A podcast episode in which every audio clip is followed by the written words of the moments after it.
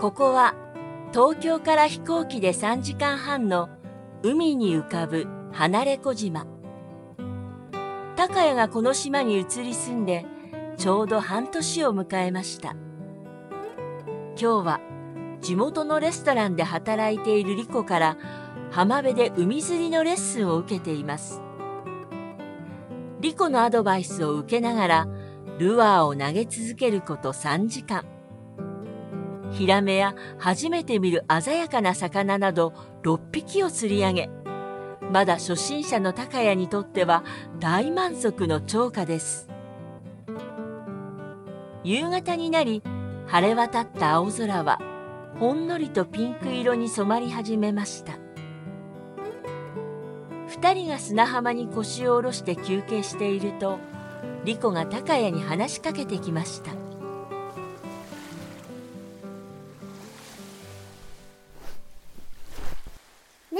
さん。今からたこ揚げしてみませんか？たこ揚げ？はい。私、海辺でたこ揚げするのが好きなんです。うん、いいけど、タコを持ってきてるの？はい。中学生の頃から愛用してるお気に入りのタコなんです。へえ。うん、いいよ。やってみよう。やったー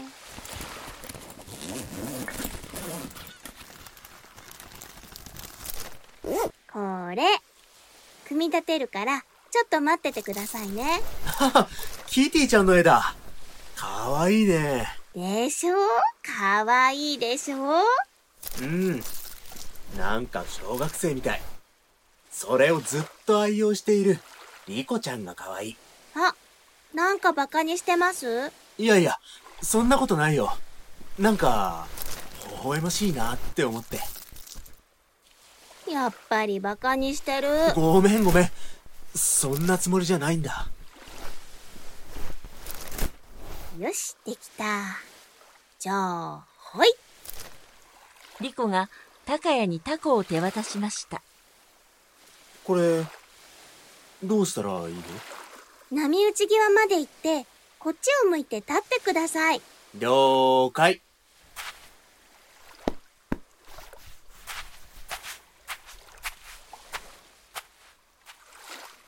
これでいい？はい。じゃあ、私が合図したら手を離してくださいね。うん。はい、今ですリコの合図で高谷がタコから手を離すと、タコは空に向かってぐんぐん登っていきました。おお、上がった。もっともっと高くまで行きますよ。リコが糸巻きを回すと、タコはますます空高く登っていきました。ピンク色の雲が浮かんだ青空に白い三角形のタコが舞い上がり、どんどん小さくなっていきます。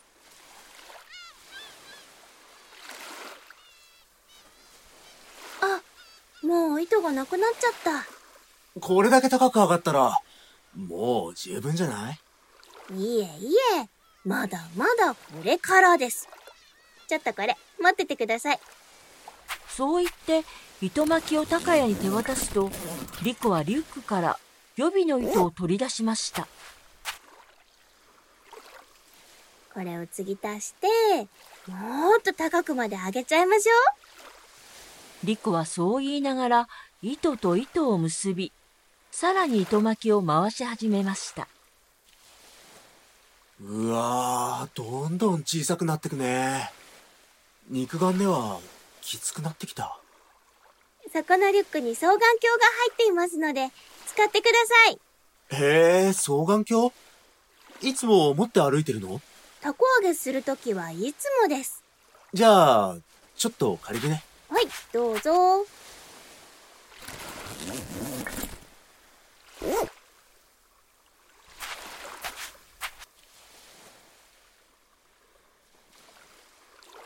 ーん、どこかな？あ、見えたけど、双眼鏡でも、かなり小さいや。もう肉眼では全く見えなくなりました。え？どれ？ああ、本当だ。タコをつないでいる糸は、茜色に染まった空に吸い込まれるように伸びています。空の下に広がる海も、空の色を映してオレンジ色に染まって揺れていました。あ、もう双眼鏡でも見えなくなっちゃった。もう糸も全部出し切ったので、ここまでです。すごいな。こんな高くまでタコをあげるの、初めて。じゃあ、ちょっと休憩しましょう。リコは近くにあった流木に糸巻きを固定して砂浜に腰を下ろしました。高谷もその隣に腰を下ろしタコ糸が指し示している空を改めて見上げました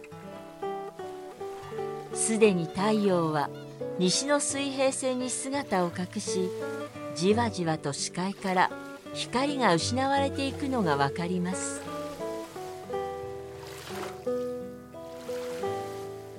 タコからはどんな景色が見えているのかな？あれだけ高くからだとまだ太陽が見えているのかもしれませんね。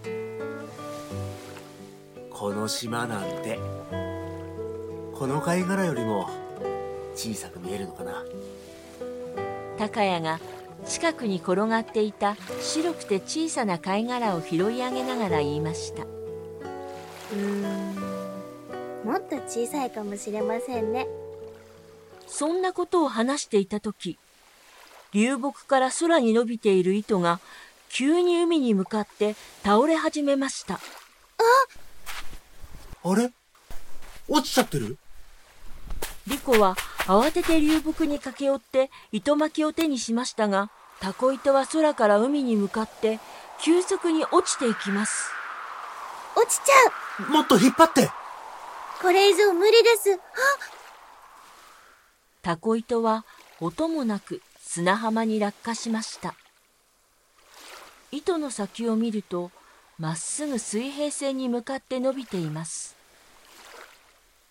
落っこちちゃったなんで急に落ちちゃったんだろう？多分ナギのせいかもナギはい海辺って昼間と夜では風向きが逆になるんですけどその間に風が止まる瞬間があるんですそれがなぎです。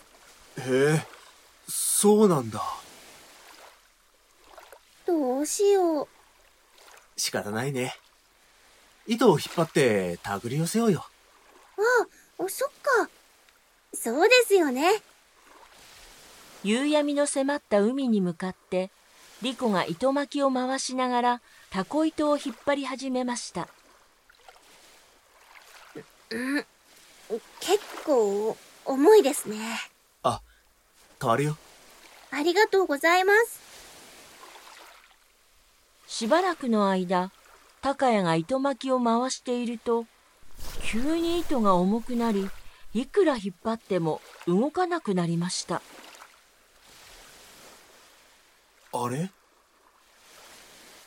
どうしました？動かなくなっちゃった。糸が動かないんですか？うん。びくともしない。無理に引っ張ると切れちゃいそうだし。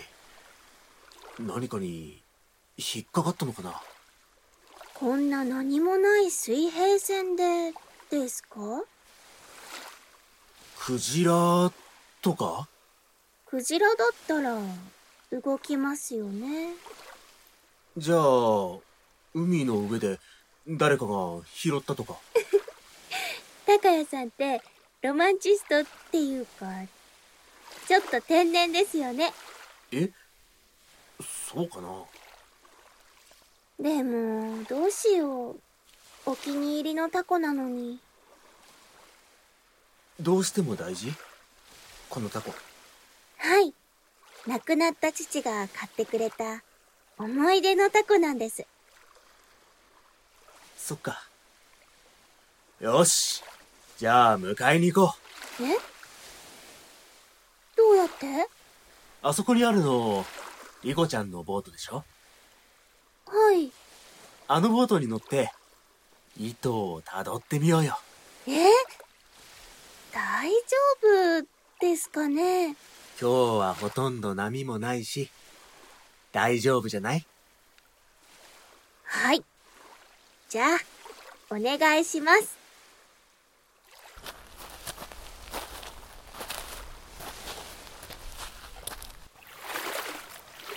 二人は波打ち際に浮かんでいたボートに乗り込みリコが糸を手に持ち高谷はオールを漕ぎ始めました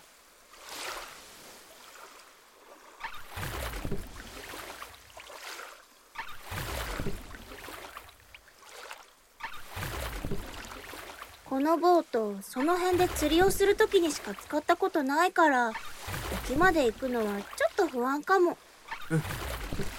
少しでも波が高くなったら、引き返そう。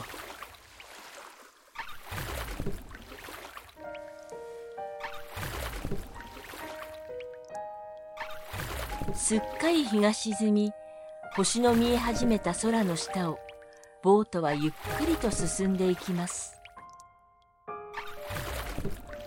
糸を見失わないようにね。はい、大丈夫です。リコは海水を吸って濡れた糸を手にして糸が指し示す方向を見つめています。夜空にはくっきりと天の川が見え始め無数の流れ星が音もなく消えていきました。糸は、やっぱり、動かない？はい、びくともしないです。何に、引っかかってるんだと思う？やっぱり、島でしょうか。この辺に、島なんて、あるの？うんうん、聞いたことないです。じゃあ、やっぱり、クジラかも。だから、クジラ、動きますよね。二人がそんなやりとりをしていた時でした不意にリコが目を細めて水平線を見つめました。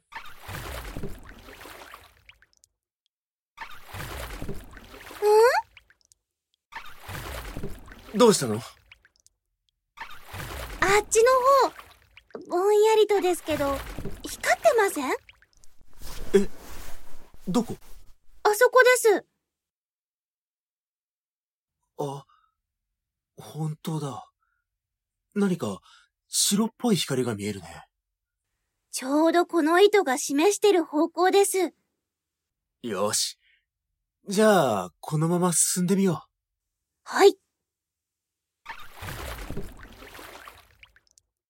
二人を乗せた小さなボートは真っ黒な海面を滑るように進んでいきます高谷は必死にオールを漕ぎ続けましたやっぱり光ってます。はっきり見えてきました。う。どれ？は あ本当だ。その下になんか、黒い影が盛り上がっていない？はい。あれ、多分島ですね。うん。島っぽいね。なんで光ってるのかは、わかんないけど。糸はあの島に向かっています。高谷さん、頑張ってください。よし。任せて。高谷は再びオールを漕ぎ出しました黒い影はどんどん近づきやがて島であることがはっきりと分かりましたそして島全体を覆うように白っぽい光が明滅しているのでしたもうちょっとです。ラストスパート。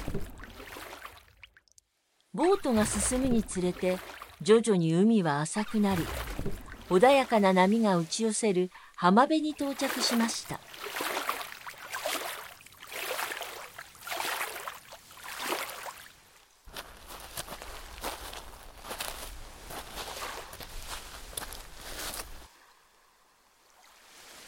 はあ、はあ、着いた。はあ、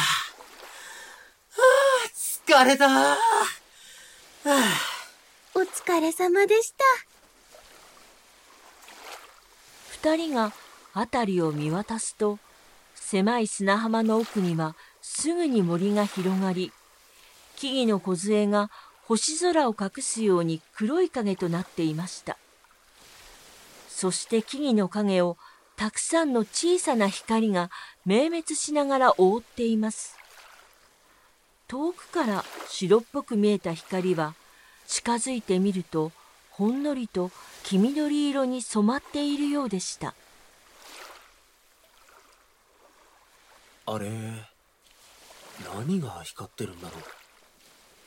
さあ、何でしょう？なんだか神秘的な光ですね。糸は？この島で間違いないです。あっちの森の中に続いています。よし。じゃあ行ってみよう。はい。二人が糸をたどって森の中を数メートル進むと小屋があるのを見つけました上空は森の木々で覆われておりここにも黄緑色の光が明滅していますあれ？小屋だ。明かりがついてる。誰かいるんでしょうか？うん。多分。こんな島に？そもそもこの辺りに島があるなんて私聞いたこともないです。糸は？あの小屋の上あたりに。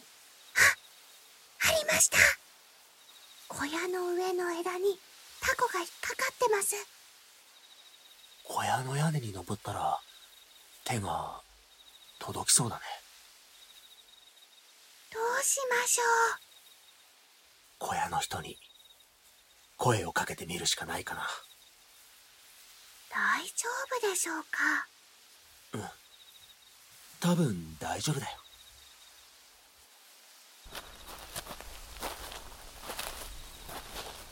二人は恐る恐る小屋に近づきました窓からランプの明かりがほのかに漏れており中から物音が聞こえます高江が後ろを振り向いてリコの目を確認すると、リコは決心したような目でうなずきました。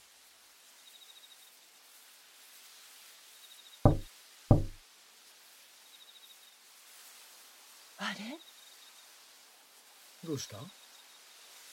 今、何か音がしたような。気のせいじゃない？あ、やっぱり誰かノックしてる。え？まさか。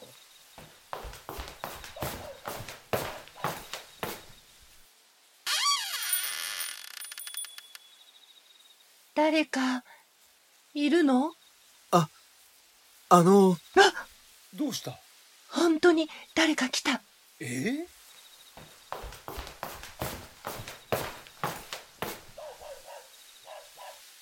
ああのこんばんは。こんばんは。ちょっと、お願いがありまして。君たち誰だい？どっから来たの？ボートで、あっちの砂浜に着いたばかりです。ボートで？この島に？遭難したの？あ、いえ。糸を辿ってきたら、ここに着いたんです。糸？はい。向かいの島でタコ揚げをしていたら、海の上に落っこちてしまって、その糸をボートで辿ってきたんです。ああ、なるほどね。それでか。え、それでって？あのね、この島は普通はたどり着かないの。えっと、どういうことですか？どういうわけか、地図にも載っていないし船で近づこうとしてもたどり着かないの。そんなことってあるんですか？磁力のせいなのか海流のせいなのか私たちも詳しいことはわからないんだけどねあのー、でも、お二人はこの島にお住まいなんですよね？住んでるっていうか毎年この時期だけ様子を見に来るの迷わずにたどり着けるんですか？うん。私たちはね、ずっと昔のご先祖がこの島に漂着して、それから先祖代々この島に来る方法を受け継いできたんだ。あの、僕たち、ここに来ては、まずかったでしょうか？いやいや、誰か来るなんて予想もしてなかったからびっくりしただけだよ。この人と結婚してから20年毎年ここに来ているけどお客さんが来るのは初めてよそれでお願いって？あそこの枝にタコが引っかかってしまって、取らせていただきたいんです。あらほんとね可愛らしいキティちゃん はい。リコが少しはにかんだ表情をしました。やっぱり本当は、自分でもちょっと恥ずかしいんじゃないの？そんなことないです。ちょっと待ってね。脚立を持ってくるから。ありがとうございます。男性が小屋の裏から脚立を持ってきて木の枝に立てかけました。その時、あ、ホタル。黄緑色の小さな光の粒が手元に舞い降りてきたのを見て、高谷が声を発しました。どこ？ほら、ここ。腕に止まってる。本当だ。え？じゃあ、もしかして、リコは森を見上げて木々を覆う光を見つめました。これ、ホタル？そう、これ全部ホタル。全そう、すごいでしょ？こんな小さな島に、こんなにたくさん？そうなの。私たちこのホタルを見るために毎年この島に来るのよでも、ホタルって小川がないと暮らせないんですよね。うん。島の中心にある丘の上に大きな湧き水があって、そこから八方向に小川が流れ出ているんだ。その小川でホタルが育ってるみたいなの八本の小川全部で、ですか？うん。それで、島全体が光ってるように見えたんですね。びっくりだな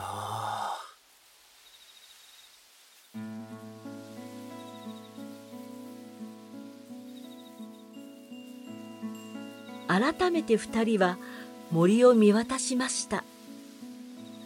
天の川の広がる夜空、それを覆い隠すような森の影、それらを背景にして、蛍の光が視界を覆い尽くすように乱舞しています。綺麗。うん。すごいね。私、今見ているこの光景、一生忘れないと思います。うん。俺も。よいしょっと。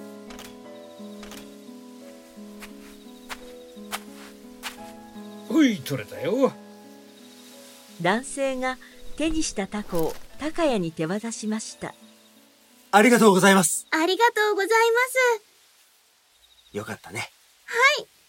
正直ちょっと諦めていたので、嬉しいです。これからどうするの？もう遅いですし、荷物も置きっぱなしなので、元の浜に戻ります。ちゃんと帰れる？はい。糸がありますので、それを辿って帰ります。気をつけてね。はい。ちなみにお二人は恋人同士なの？いえいえ。この子、僕の海釣りの師匠なんです。躊躇なく即答する高谷を横目で見た莉子の顔に、一瞬、寂しそうな色がわずかに浮かんだのを、女性は見逃しませんでした。あのね、あなたね、もうちょっと女心を勉強した方がいいわよ。え？それってどういう？まあいいわ。自分で考えてみてね。は、はい。あのー、お願いがあるんですけど。少しの間、下を向いていたリコが顔を上げて、男女に話しかけました。ん？どんな？このタコの糸、このままにして帰ってもいいですか？ん？このまま？ああ、そういうことね。え、どういうこと？また遊びに来たいってことでしょ？はい。ああ、なるほど。糸をこのままにしておけばまたたどってこれるってことだね。どうぞどうぞ、また遊びに来て。ありがとうございます。でも、他の人には内緒にしてね。はい。絶対内緒にします。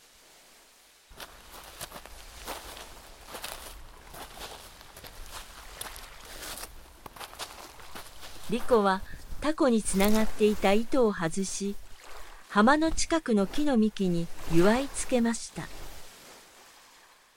じゃあ、突然お邪魔しました。うん。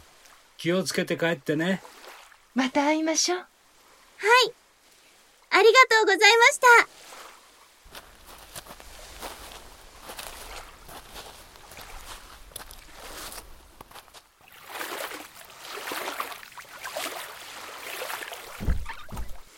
二人はボートに乗り込み、再びリコが糸を手に持ち、高谷がオールをこぎ出しました。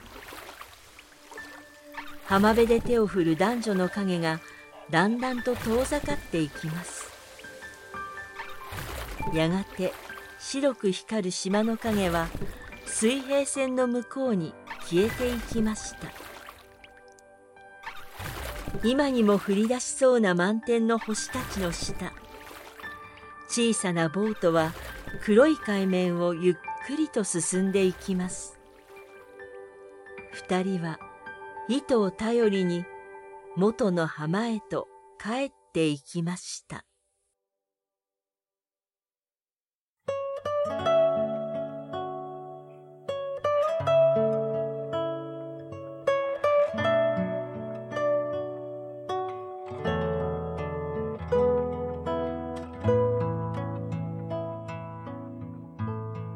オーディオドラマ「海を渡る糸」ただいまの出演。ナレーション山木理香。莉子南春菜。高谷能登弘隆。男性西ゴッチも。女性中田真由美。スタッフ脚本制作音楽石抜慎太郎エンディング曲「シエル」歌「香り」オーディオドラマ「海を渡る糸」を終わります。